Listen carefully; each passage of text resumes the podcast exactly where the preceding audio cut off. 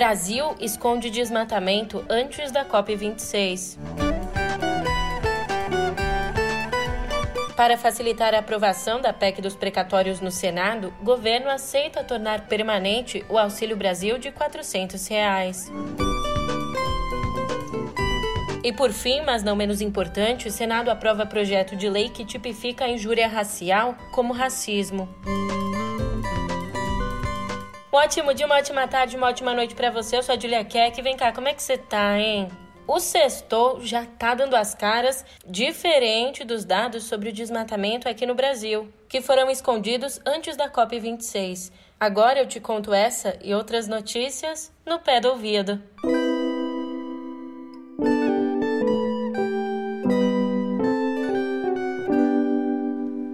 Entre agosto de 2020 e julho desse ano, a área desmatada na Amazônia chegou a 13.235 quilômetros quadrados, segundo os números do próprio governo federal, apurados pelo Instituto Nacional de Pesquisas Espaciais. Essa é a maior extensão registrada desde 2006. Mas o número ainda está longe dos inacreditáveis 27.772 quilômetros quadrados de 2004.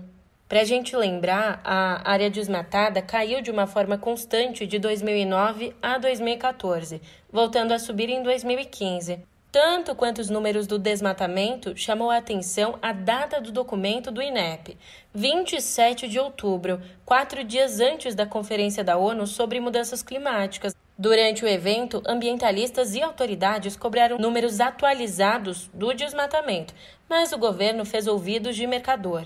Há suspeita de que o Planalto tenha segurado a informação para não prejudicar ainda mais a posição do Brasil lá na COP. Mudando de assunto, se alguém ainda tinha dúvidas do impacto da Covid-19 no Brasil, pode esquecê-las. De acordo com as estatísticas do Registro Civil, divulgadas ontem pelo IBGE, 2020 foi o ano em que mais se morreu no Brasil. No total, foram 1.513.575 mortes quase 200 mil a mais que 2019, ou seja, isso representa um aumento de 14,9%. São o maior número e a maior variação desde 1984, quando a pesquisa começou a ser feita. O maior aumento percentual foi no Amazonas, que registrou alta de 31,9%, seguido do Pará e do Mato Grosso. Já o Rio Grande do Sul teve, de longe, a menor variação, apenas 4%. A pandemia também ceifou mais os idosos. No ano passado, 61,6% dos óbitos foram de pessoas com mais de 65 anos. Pelo menos temos uma boa notícia: a queda acentuada na mortalidade infantil. Uma queda de 13,9% entre 2019 e 2020. Enquanto isso, a AstraZeneca anunciou ontem que o coquetel de remédios que desenvolve para a Covid-19, o chamado Evusheld, apresentou em testes 83% de eficácia na proteção contra a doença. No caso de pessoas que contraem o SARS-CoV-2, o coquetel acabou evitando o desenvolvimento de sintomas graves em 88% dos casos, o Evusheld, que ainda está em fase de testes, mistura anticorpos de longa duração e serve principalmente para pessoas que, por motivos de saúde, têm dificuldade em desenvolver uma forte resposta imune após a aplicação das vacinas. E veja só, entidades ligadas ao agronegócio, incluindo produtores, sindicatos, faculdades de agronomia e fabricantes de agrotóxicos, tem patrocinado palestras para promover a ideia de que o aquecimento global provocado pelo homem não existe. Essa ideia absurda vai na contramão do consenso da comunidade científica. Para os negacionistas climáticos, o que eles chamam aí de farsa do aquecimento global busca barrar o desenvolvimento de países emergentes. Ah, e essas palestras são dadas por especialistas, viu? Um dos principais palestrantes, o meteorologista Ricardo Felício, também já fez postagens negacionistas sobre o coronavírus e tentou se eleger deputado em 2018 pelo PSL. Enquanto alguns patrocinam palestras negacionistas, outros estão empenhados descobrindo uma nova espécie de dinossauro brasileiro. É isso mesmo, imagina só um velociraptor sem dentes. Foi mais ou menos isso que o Museu Nacional apresentou ontem. O Berta Saura Leopoldinae. Cujos fósseis foram encontrados em Cruzeiro do Oeste por pesquisadores do próprio museu e da Universidade do Contestado. O dinossauro bípede de um metro de comprimento viveu num período entre 80 e 70 milhões de anos atrás e tinha, em vez de dentes, um bico semelhante ao de tartarugas. E você deve estar pensando, nossa, que nome diferente, né? É, o nome foi escolhido em homenagem à cientista e ativista Berta Lutz e também à imperatriz Leopoldina. Agora, uma informação muito importante. O Senado aprovou ontem, por unanimidade, o projeto de lei que tipifica como racismo a injúria racial, hoje tratada como um crime à parte, com penas menores. Uma vez sancionada, a lei eleva para até cinco anos de prisão a pena para quem ofender outra pessoa com base na etnia. De autoria do senador Paulo Paim, o projeto corrobora uma decisão do Supremo Tribunal Federal e segue agora para a Câmara.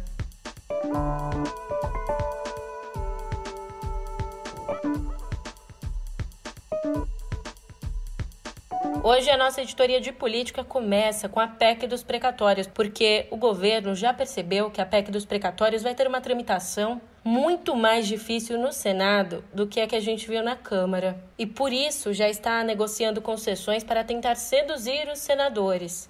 Entre as mudanças propostas estão tornar permanente o Auxílio Brasil de 400 reais, hoje previsto só até o final do ano que vem. A PEC altera o teto de gastos e a regra de pagamento de dívidas judiciais do governo para abrir espaço fiscal de 91 bilhões e 200 milhões em 2022.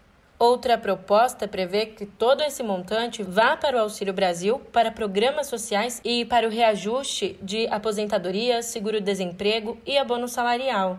Mas há uma pegadinha.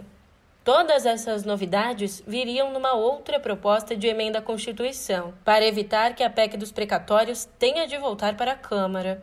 Enquanto isso, aliado do governo, o presidente da Câmara, Arthur Lira, descartou ontem a possibilidade dos recursos liberados pela PEC dos precatórios serem usados para conceder reajuste aos servidores da União, como sugeriu o presidente Jair Bolsonaro.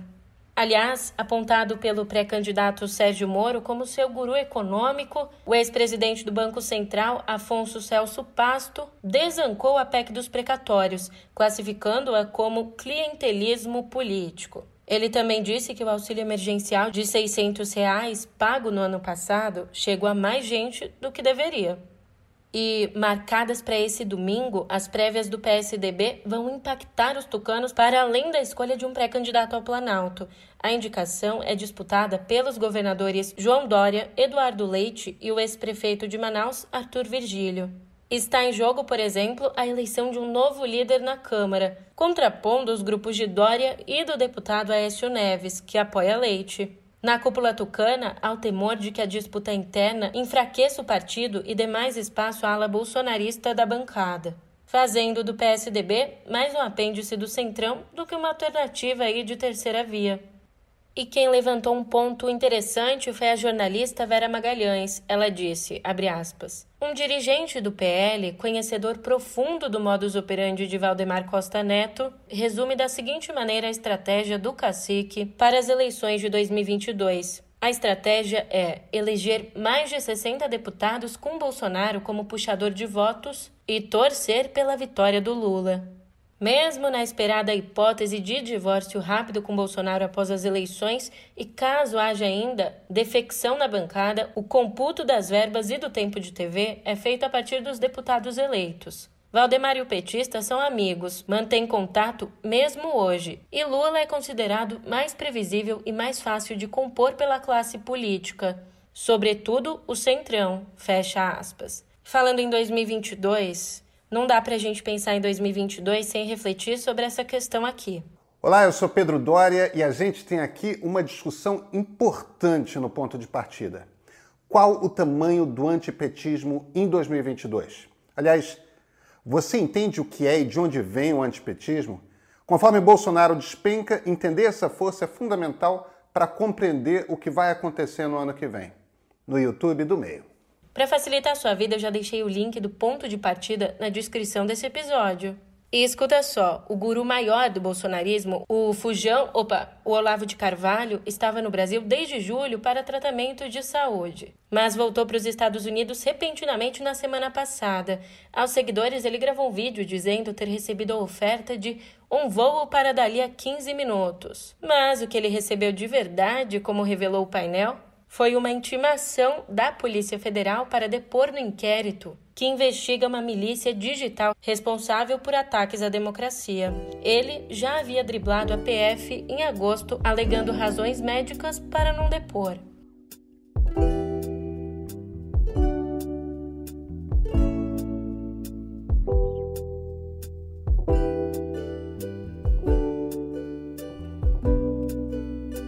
Autor de clássicos como O que é ser médico e No labirinto do cérebro, o neurocirurgião Paulo Niemeyer Filho foi eleito ontem para a cadeira 20 da Academia Brasileira de Letras. Ele venceu a disputa com o poeta e crítico Joaquim Branco e com o escritor e professor Daniel Munduruku, que tentava ser o primeiro indígena na instituição. Agora eu quero ver se você sabia dessa. Star Trek Discovery caminha para se tornar a série mais pirateada do ano. Together we will meet this threat to our shared galaxy. Until we understand the anomaly well enough to predict its path, billions more lives will be at risk. Not on our watch. Leadership is about balance. Your acts of bravery are huge swings of the pendulum. And there is a very fine line between a pendulum and a wrecking ball. It'll be bumpy. We could be destroyed. We're totally gonna ignore that warning, aren't we? Mm-hmm.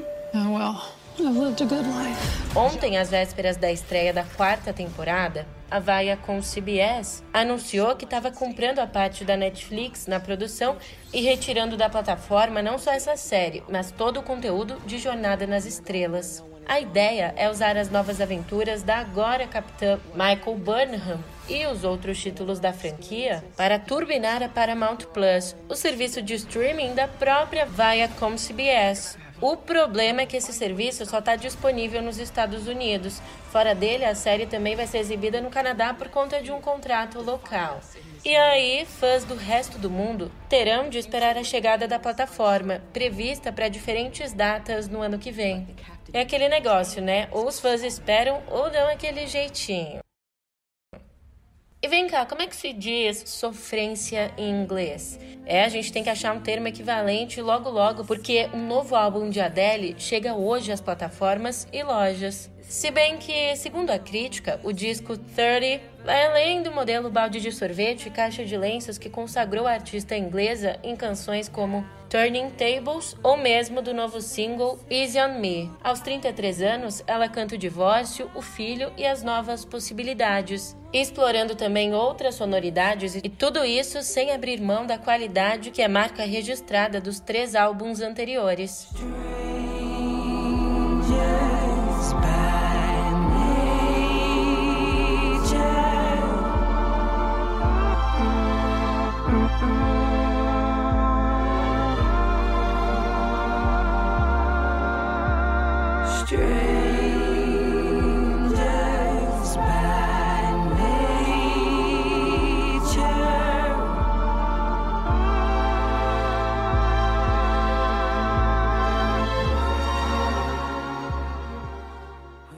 Uma coisa importantíssima que a gente não pode esquecer é que hoje é sexta-feira. E aí, você já pensou na programação do final de semana? É claro, além de ouvir o novo álbum da Adele, então lá vai nossa agenda cultural. Amanhã, no Dia da Consciência Negra, um show do rapper Emicida abre a programação da Feira Preta, que rola até 10 de dezembro de forma online e gratuita. Além de mais apresentações de nomes como Tereza Cristina e Lineker, também estão previstas mesas de debate e feira de negócios.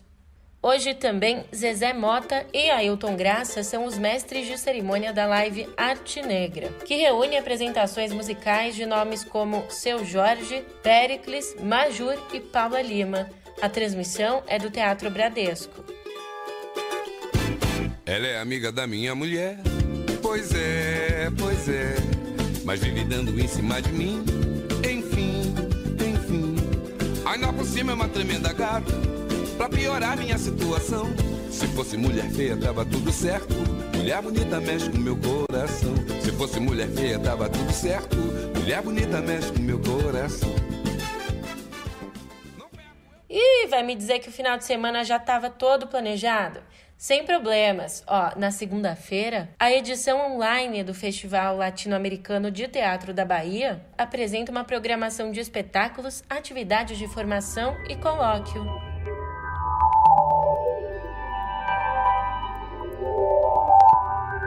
Presta atenção aqui em Cotidiano Digital. A Apple está mesmo empenhada em criar o próprio carro elétrico e autônomo. A fabricante do iPhone trabalha no desenvolvimento da tecnologia de direção autônoma no chamado Projeto Titan.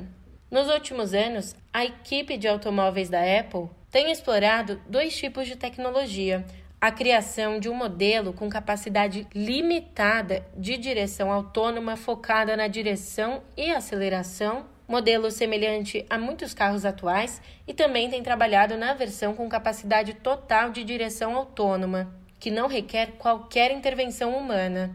Sob a direção de Kevin Lynch, executivo de software do Apple Watch, a empresa quer lançar o próprio veículo 100% autônomo em até 4 anos. Também temos aqui uma notícia curiosa: Barbados quer sediar a primeira embaixada do metaverso uma versão da realidade virtual na internet. A pequena nação caribenha de 300 mil habitantes anunciou o estabelecimento do que apresenta como a primeira representação diplomática no metaverso, na qual os clientes poderão obter serviços consulares virtualmente. As autoridades não forneceram muitos detalhes ou uma data de início, mas afirmam ter assinado um acordo com a plataforma Decentraland e outras duas empresas. E o Spotify começou a liberar ontem um novo recurso chamado Letras, que mostra na tela do dispositivo a letra da música que o usuário está ouvindo naquele momento. Ou seja, vai facilitar muito a vida de alguns ali que tentam dar uma enroladinha, uma improvisada nas músicas. A novidade será disponibilizada para assinantes free e premium na plataforma em todo o planeta. Agora vamos cestar, né? Eu tô indo nessa, mas te encontro por aqui na semana que vem, hein? Até lá!